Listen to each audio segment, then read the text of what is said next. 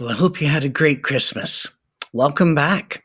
Midweek Bible study once again, Romans chapter 14. We're about to start one of the most important passages that we are going to look at together in the book of Romans, and that's saying something. But the reason I stress Romans chapter 14, verse 1 through chapter 15, verse 7 as one of the most important parts of Romans is because you don't hear it taught. You hear Romans 5, you hear Romans 1, you hear a lot of Romans 8, and even Romans 12. And those that want to use, as we talked about last week, um, the Bible to justify certain forms of authoritarian rule over people and the actions of those authorities, they'll run to Romans 13. But if churches actually obeyed Romans 14 through 15, if individuals actually obeyed this, many churches would have to take the sign off their church that denominates them. They they would get kicked out of their association or their denomination because they would have to lay aside rules that they have allowed to become God's rules.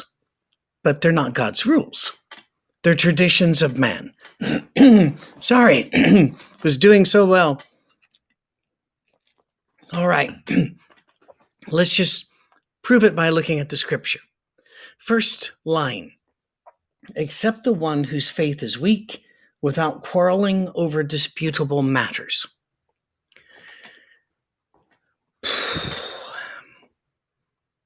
How many churches require that you get in line?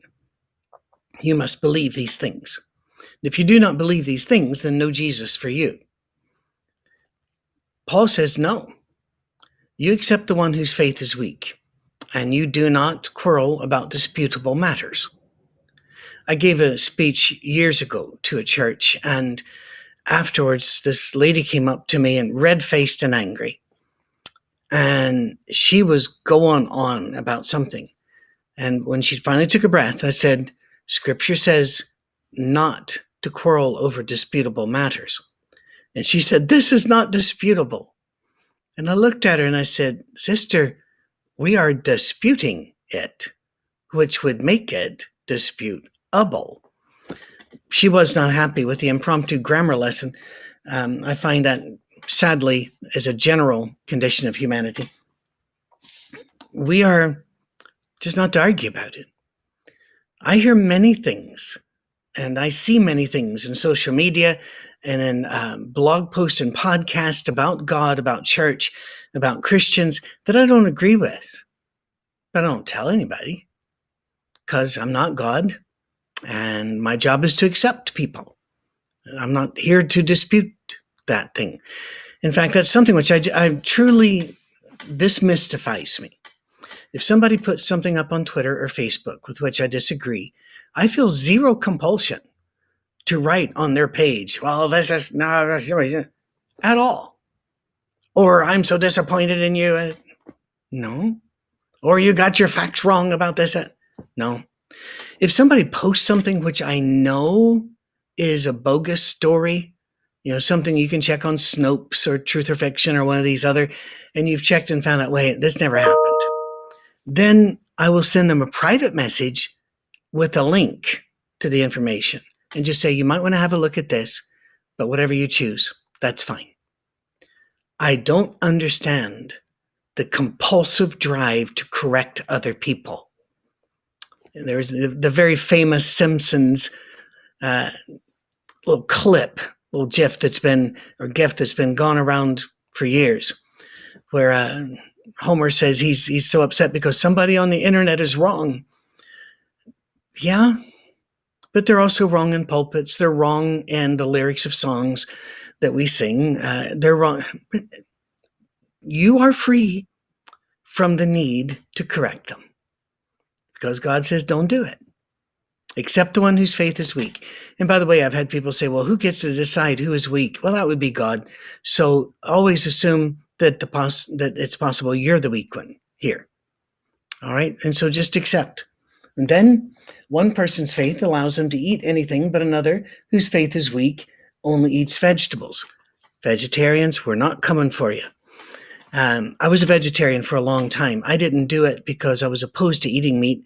I did it because I needed a spiritual discipline to change me from an angry, sarcastic, hard person into um, a person that was less so. I'm not going to say into this wonderful cherub like creature you see before you. Uh, trust me, it was worse. I had to break that part of me. It's almost like a generational curse. So, for um, there was a period of 10 years, and then there was another period of, I think, three to five years. I was vegetarian. Um, it wasn't for health reasons. It wasn't for political reasons. It wasn't that I didn't think hamburgers were tasty. It was because I needed to teach myself something. So we're not talking about vegetarians here. What are we talking about? This is so hard um, because in our culture, it's not a thing. In Paul's culture, several things about eating were a thing. One, a lot of Jews still wanted to eat kosher. Nothing wrong with that at all. Others, uh, so, well, let's stick with them. Some of them who were now believers in Christ were offended by what the Gentiles were eating. because it wasn't kosher, it wasn't killed humanely, it wasn't, they were just not happy with this. Also, there were some people that were going to the temple to buy used animals. I'll explain. At the temples, you would have sacrifices of animals and sometimes a lot of them. And then you would, the, the priest or priestesses there, uh, we don't usually use a feminine term anymore, uh, brought this over and would sell it at a discount for the people that couldn't go out and just buy a cow, let's say, and slaughter it and eat it. They could then go here and they could get this because it was already sacrificed. Um, it's cut price. I, uh, I grew up loving the day old and week old bread factories because you go in there and those shops you could you could actually afford the, the bread and such. To this day, something a little bit stale tastes fantastic to me. When my wife won't eat it, I know it's mine, all mine. I get excited. But this also that bothered people because well, you're eating food that was sacrificed to idols. That means that you are connected somehow to this temple. And they had all of these long arguments. And Paul is entering into this, there's another, and that is whenever you ate something, you kind of declared who you were. And if you ate it with somebody else, you declared your fellowship with that person. These rules were very strictly held to. And, and in fact, in many Middle Eastern tribes to this very day, to eat with someone is to forever be bound to that person. Uh, you are who you eat with. I know that if you go to China, they will have foods in the markets that I would not eat, but they eat. And I know that there's food that I eat that maybe perhaps you would shudder at. Yeah, I enjoy haggis. I think it's brilliant. Oh, I know what's in it, but I still, I still think it's brilliant. I have people eat bologna. And so uh, I always say, let's not get the nose too up high up in the air there, uh, or sausages or the like eating then was much more difficult than this this this little disagreement you and i might have about what's a proper meal. So he's saying uh, the one whose faith is weak is eating only vegetables. That's because they don't understand that god will let them eat anything they want to eat. So it's not the vegetables that makes them weak. And vegetarianism is not a sign that you don't have faith. Or being a vegan. Is not a sign that you don't have faith back in back in this situation it was they were vegetarian because they believed that god didn't want them to eat meat. And so their faith was not as informed as it could have been. Remember they didn't have the new testament and they only had the traveling apostles and a few other preachers. And so just un- uninformed. But you don't have to inform them. That's the whole thing. You can you don't say, no no no we can eat this now. Come on come on. No accept them. You don't have to correct them, accept them. Then, uh, the one who eats everything must not treat with contempt the one who does not. And the one who does not eat everything must not judge the one who does, for God has accepted them. The very person you've got a problem with, God has accepted them. Your move. I guess I better accept them too. If God puts his arms around somebody and goes, I accept you, looks over and says, Patrick, what do you think of them? What am I going to do? Say, you know, God, I think you missed a few things about their character I'd like to inform you about. Let me type this out on Facebook. No, don't. don't. That's not safe. God has accepted them. And verse 4 should be stamped in everybody's Bible and on the dashboard of their car, and if necessary, backwards on their foreheads so that when we looked in the mirror, they'd see it. Who are you to judge another man's servant? It goes further to their own masters. Servants stand or fall. Listen to this. And they will stand, for God will make them stand. Again, I may not be a universalist, but I'm very close because it just seems no matter how many times you read this, no, God will make them stand. God has accepted them. God's salvation is for all. The grace of God has appeared into all. It just keeps coming. Paul's saying, very person that you're looking at and saying, I disapprove of what they're doing. I disapprove of their choices. I disapprove of their identity. I disapprove of whatever. Who are you? Who are you to judge another man's servant? Which, by the way, and this is the toughest part of all, it really is, for me at least. Who are you to judge somebody who stands in judgment on you? There's, there are some communities out there that do not like Christians very much. And some of them have some reason. They've been mistreated or excluded or preached against to the light. And when I find they find out that I have nothing against them, that I accept them as God's servants and God will take care of that, that's not enough for them. And they want me to say and embrace the things they say and embrace. And I'm going, no, no. This acceptance thing works two ways. But even if you refuse to accept me, I'll still accept you because that's my job. God said so. And that doesn't make me feel superior to you because the fact is, God will make us stand. And that's, that's, that's wonderful news. So, one person considers, oh, we just had a holiday.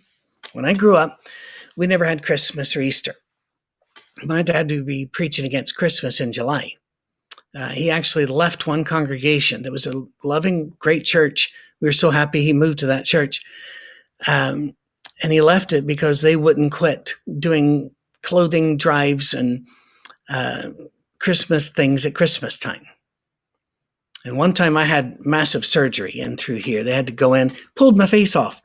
And I'm thinking exactly what you're thinking. That is, Why'd they put this one back on? But anyway, they did. It happened twice. Um, it's one of the reasons I do this. I got stretch marks right there. Uh, they cut around in your mouth, and you know, so they did massive surgery. Um, and afterwards, my head was a cartoon head. My dad and mom came to see me. Only stayed about three minutes because they saw that Cami had a, um, a, a little statue of Santa Claus on a shelf. He stood up and he said, "Well, I'm going to leave." Anybody that puts up a statue to a Catholic priest, I don't, you know, and he stomped out. If we got a present or a card, we had to return it unopened. And man, I missed that. I wanted to be a part of it. I, I every now and then snuck and saw the Andy Williams Christmas show or something like this and going, wow. Well, we've just had Christmas. And some people believe it's their duty not to have it. I understand that. These days being talked about here are holy days for the Jews, but also holy days for the empire. So, what does he say? One person considers one day more sacred than another, another considers every day alike. Each of them should be fully convinced in their own mind. In their own mind. We're never given leave here to be fully convinced in their mind can fully convince them now. Go for it. No, Never. Never given permission here to correct them, as if they're the one to be corrected, not us. In fact, whoever regards one day as special does so to the Lord. Whoever eats meat does so to the Lord, for they give thanks to God, and whoever abstains does so to the Lord and gives thanks to God. For none of us lives for ourselves alone, and none of us dies for ourselves alone. If we live for the if we live, we live for the Lord, and if we die, we die for the Lord. So whether we live or die, we belong to the Lord. For this very reason, Christ died and returned to life, so that he might be the Lord of both the dead and the living. He's not done. You get it? You take care of your stuff, I'll take care of my stuff. You make your decisions, I'll make my decisions. If your decisions hurt me, such as you become a drunk driver and you're weaving around the neighborhood, then we have to default back to Romans 13 and get the civil authorities in because you're endangering the community.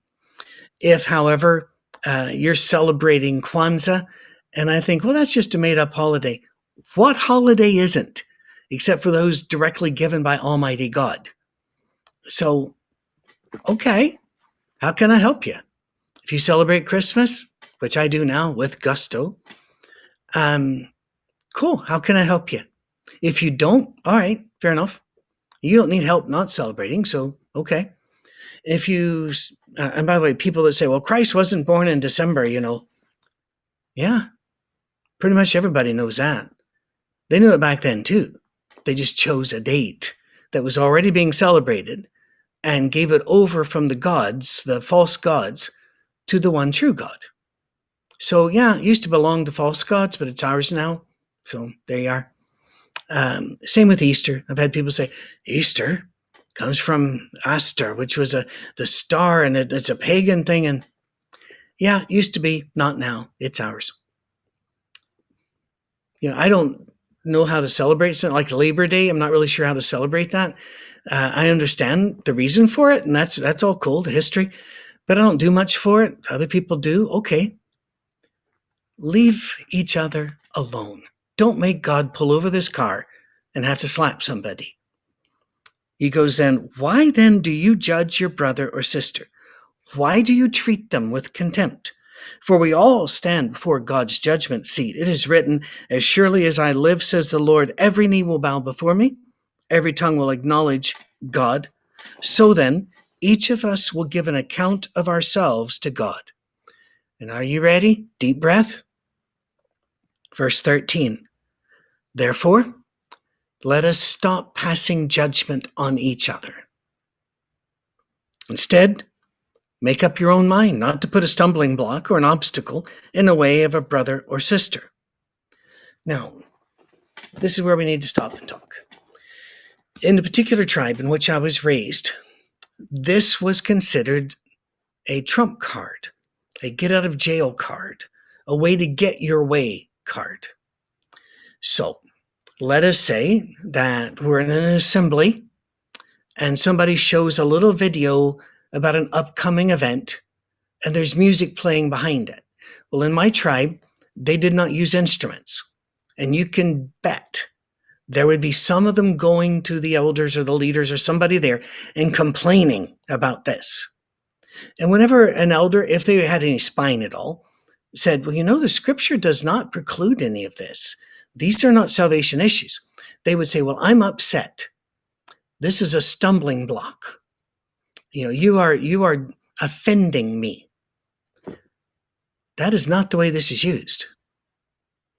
Stumbling blocks were to behave in such a way that people stopped believing in jesus. They left church. These people if they leave they're just going to cross the street to another one of the same tribe same franchise but one where the elders will do what they want them to do they're just shopping for the franchise they like best that's all they don't lose their faith. That's, however, I have had a man once, young man, pray and break down in tears. And emotion was not shown in our churches. He was roundly criticized because this was, you're bringing in Pentecostalism, you're bringing in emotionalism, and that's not what we are. And this, and he left and he didn't go to another church. these self righteous people who wanted to control what occurred inside of a building and made that more important than any people on the planet destroyed him. And I could use a lot of other illustrations about a lot of other ones. And I, I joined in as a teenager and a young man. I thought that's what God wanted. To my shame, I found out otherwise. And I'm still learning. So if you quote me, date me. I'm convinced, being fully persuaded in the Lord Jesus, that nothing is unclean, unclean in itself. But if someone regards something as unclean, then for that person, it's unclean. What? Um, let's use let's use alcohol because that that would be a more contentious thing, or uh, contemporary Christian music, where they might do fog machines and long solos, and it takes eight minutes per song. That's really going to upset some people, but um, it's not unclean. But if you think it is, but you go along to get along, then you've got a problem. God wants your conscience to be good. So he actually doesn't mind if you say, I really can't take the music here. I feel like I need to go elsewhere. That's fine. It's when you stand up and demand that they do it your way. That's not fine. Or that after you leave, you talk bad about them. Now, I have a lot of good friends who are worship ministers. I work with Misha, who's one. And Misha's one that does not do this, by the way, but I've worked with uh, worship ministers that'll hit that bridge and keep going. And uh, I, I'll kid them and I'll say, you know, it's, if you ever tried to cross from Covington, Kentucky to Cincinnati, it'd take you an hour and a half because you have to keep, keep repeating the bridge. We're friends, and that's fine. A lot of worship leaders are rather like exercise people. You know, little Mendy over there will say, three more. One, two, three, two more. We're going, no, no, man, we had an agreement. There were three. Where'd the two come from? Well, that's fine. It's funny. Don't be offended. And if it's something that gets in the way of your worship, it's all right to hug and love everybody and say, we're staying in touch, but we're just going to be over there. People have left my churches like that before, and we're still friends decades later. It can work. If your brother or sister is distressed because of what you eat, you're no longer acting in love. Do not by your eating destroy someone for whom Christ died. That in isolation, that verse in isolation, uh, has caused some people to say, well, then, if it would upset somebody, I can't do it. No, it's not. Let's use alcohol. All right. The Bible is very plain. Drunkenness is always wrong. Gluttony is always wrong. But if somebody wants to have a beer, glass of wine, if a uh, big occasion comes and they pour out a little bit of the sherry or the whiskey, are they sinning? No. There's nothing in Scripture that indicates that. And there's a great amount in Scripture that indicates that's just fine. Drunkenness? No. Celebration? A little partaking, fine. However, let's say that I know you're an alcoholic and we've invited you over for dinner. Opening up and setting beer out on the table, that would be wrong. Or what if you're not an alcoholic? You've never struggled with alcohol. In fact, you've never had a taste of alcohol and you don't think anybody else should either. If I know that about you and invite you to my house, I shouldn't put it out. If I go, I have the right to, you really don't. You've been baptized into Christ. You are dead and alive in Him. And now, to protect this friend that you've invited into your home, you will not put that out. They won't be in your house forever. If you feel like you need a drink later, well, what about if we go to a pub and have a drink there right in front of people, well, uh, that's a different thing, by the way, in the States than it is in Britain, because in Britain, everybody goes to the pub. You know, the priest will be drinking down there and the vicar's preach, uh, drinking down there. But those that don't drink go to the pub too, because that's where all the crack is, not what you're thinking. Crack is conversation, C R A I C. So the conversation and conviviality is. And so you go there to get your sandwich, uh, get some chips and French fries, and and you you do that. All right, it's um, it in America it's a little different. You go to a go to some of these places, and if it's just a pure bar, no restaurant, that could bother some people. So I, I would just say, you know, think about it, make a decision. You're not responsible for what everybody else thinks, feels, and you cannot get to this world without offending people, even if you try hard. It's going to happen. So just try the best you can and don't flaunt it. If you're a minister, don't say, you know, a bunch of us were down at the bar the other day having a great on, grand old time. Uh, you can take this to such an extreme. My parents would not let us go see movies. And so I didn't see any of the Disney movies, the you know Snow White and Cinderella and all that. And they would uh, they would say, and in the pulpit, this was a rule for our church as well. You can't go because if you go in there to see Cinderella, let's say, they don't, people out there might see you going in and think that it's all right then to go see R and X rated movies. That was the teaching. They didn't blink, they're serious. Don't do that. Don't misuse this passage. He, in fact, look what he says. Therefore, do not let what you know is good to be spoken of as evil. So you're allowed then to say, listen, I know this may offend you. So I'm not going to do this in front of you, but I want to explain to you why I really believe that this is good and that it's fine. Uh, Bobby Valentine, who I've quoted a couple times, if you've not read his his blogs, and he does long form Facebook posts, and you can friend him on uh, Facebook, Bobby Valentine. He's a minister out in California now. Uh, good man, super wise, um, and he's done an extensive article on beer and wine in scripture that I think if you're on the on the bubble there or you're over here thinking no no no at least read that and see what scripture really says. Uh, he does a lot of great research and we all benefit when he posts that. Al Maxey does that as well uh, one of my favorite people of all time i've had so many like that and, and many of them have passed on so let's support the ones that are still here um, Therefore, do not let what you know is good to be spoken of as evil. For the kingdom of God is not a matter of eating and drinking, but of righteousness, peace, and joy in the Holy Spirit. It's not a matter of did the guy doing a communion devotional say all the words right? It's not a matter of was the song appropriate. It's not a matter of did the preacher wear a tie. It's not a matter of any of that. It is righteousness, peace, and joy. Because anyone who serves Christ in this way is pleasing to God and receives human approval. And again, universal human approval doesn't exist. But wide human approval. I mean, enough people support and have approval of our safe harbor and these classes that they send in a check to our post office box, or they, uh, and you can find all this on oursafeharbor.com, or they download the app, which is a brilliant app. You just go to Tithely and download um, the app for our Safe Harbor Church. Or they go, um, they, they'll send via PayPal or via Tithely, or somehow enough people have approved of this that we have now spread out to many nations. And it's just, well, fun. This is fun.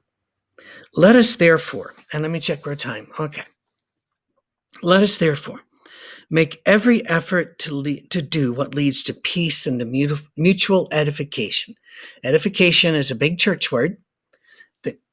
Think of edifice, that's a building.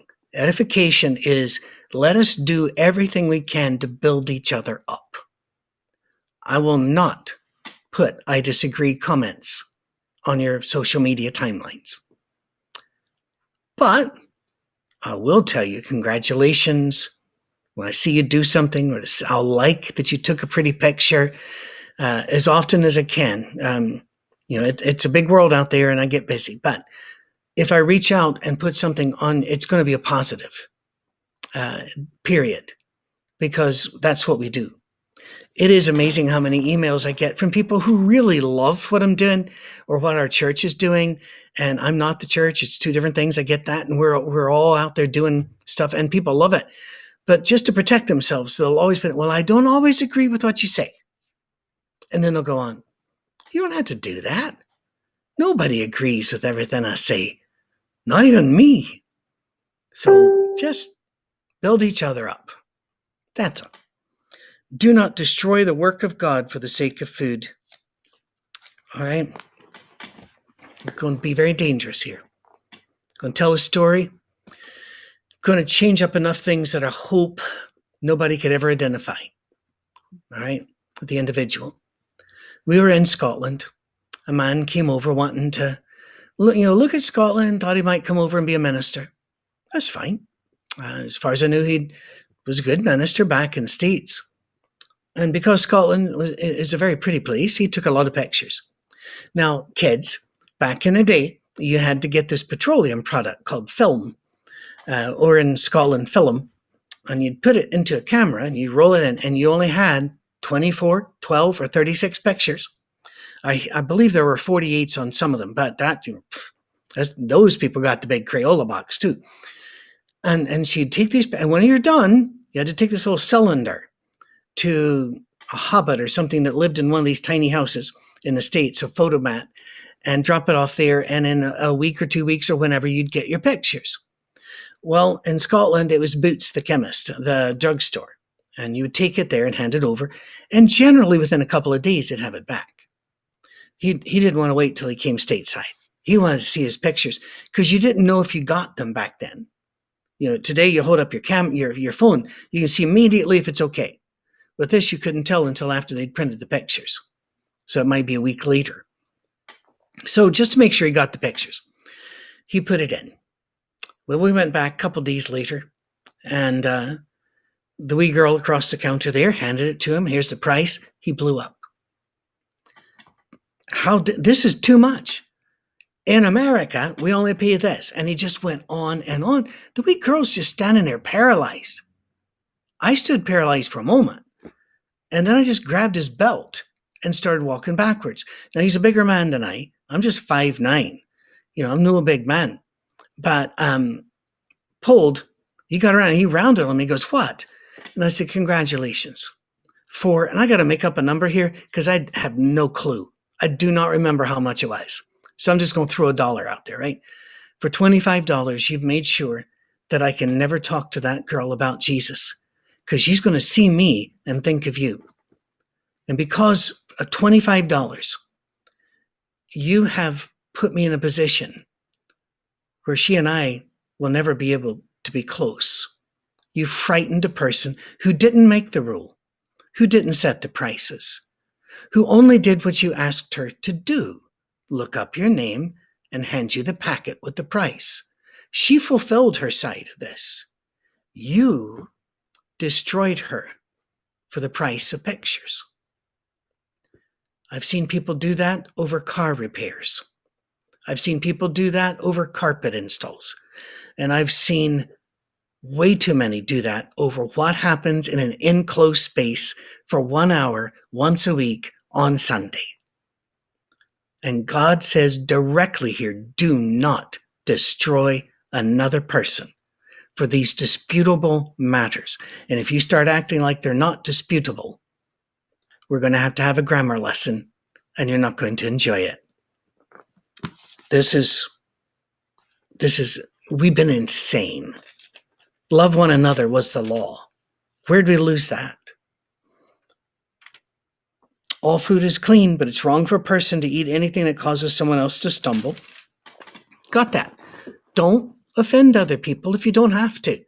And if they're always offended about something, pull alongside them. Ease off on your freedom for a bit and help lead them to freedom in Christ. A lot of them will enjoy the trip. Some won't go, then you might need to be elsewhere. Uh, there, there are times to shake the dust off your feet and let God send somebody that better equipped to handle that situation. Uh, don't eat meat or drink wine or do anything else that'll cause your brother or sister to fall. And again, this is all in community. You're all in each other's face back then. So be considerate, is what he's saying. So, whatever you believe about these things, you ready? Keep them between yourself and God. Says so, right there. Verse 22 Whatever you believe about these things, keep them between yourself and God. Blessed is the one who does not condemn himself by what he approves. In other words, you're, you're not going out there approving bad things. But Paul's not going to define that. Really, the only, in the context, the only way we can do this is to approve things that are not loving, things that are not kind. And way too many people want a preacher that'll just give it to the sinners. Sorry, sorry, that's approving the wrong thing. But whoever has doubts is condemned if they eat, because their eating is not from faith, and everything that does not come from faith is of sin. Mm. Mm, mm. So, what does it mean? Well, Martin Luther, uh, not Martin Luther King Jr., those of you that aren't into history, this was a German reformer, very complex creature, uh, a lot of good and a lot of horrible things about Martin Luther. So, in other words, he was human. He, uh, he was aware of his sinfulness, and he was aware, as C.S. Lewis put it later, that um, there's even more sinfulness in there than he realized because most of us are not aware of all the sin that we're doing. Um, some of us think we're doing the right thing when it's a sin. So, Martin Luther in his prayers would say, Lord, let me sin boldly. Now, what did that mean? It meant, even if I'm wrong, if I'm trying to serve you, let me do everything bold with zeal. Because no zeal was in here too. With hope, that's in here too. And if I'm wrong, the grace of God will cover me. Uh, maybe somebody will show me that I'm wrong and I'll be able to change. But I don't want to walk around with doubt like, will this offend God? Is this okay? Is this all right? What do we do here? No, no. Fear not, serve God boldly. And if you are afraid of something, don't do it. But you might want to gather information to see why other believers feel that they can do it. You might learn something that brings you more freedom. We will finish Paul's sermon, because this really is a sermon, and then hit the rest of the book next week. Hope you have a wonderful new year uh, and that you had a great Christmas. If you need us, reach out, patrick at oursafeharbor.com. And again, thank you for giving. Thank you for subscribing. Thank you for sharing. May God bless all of you.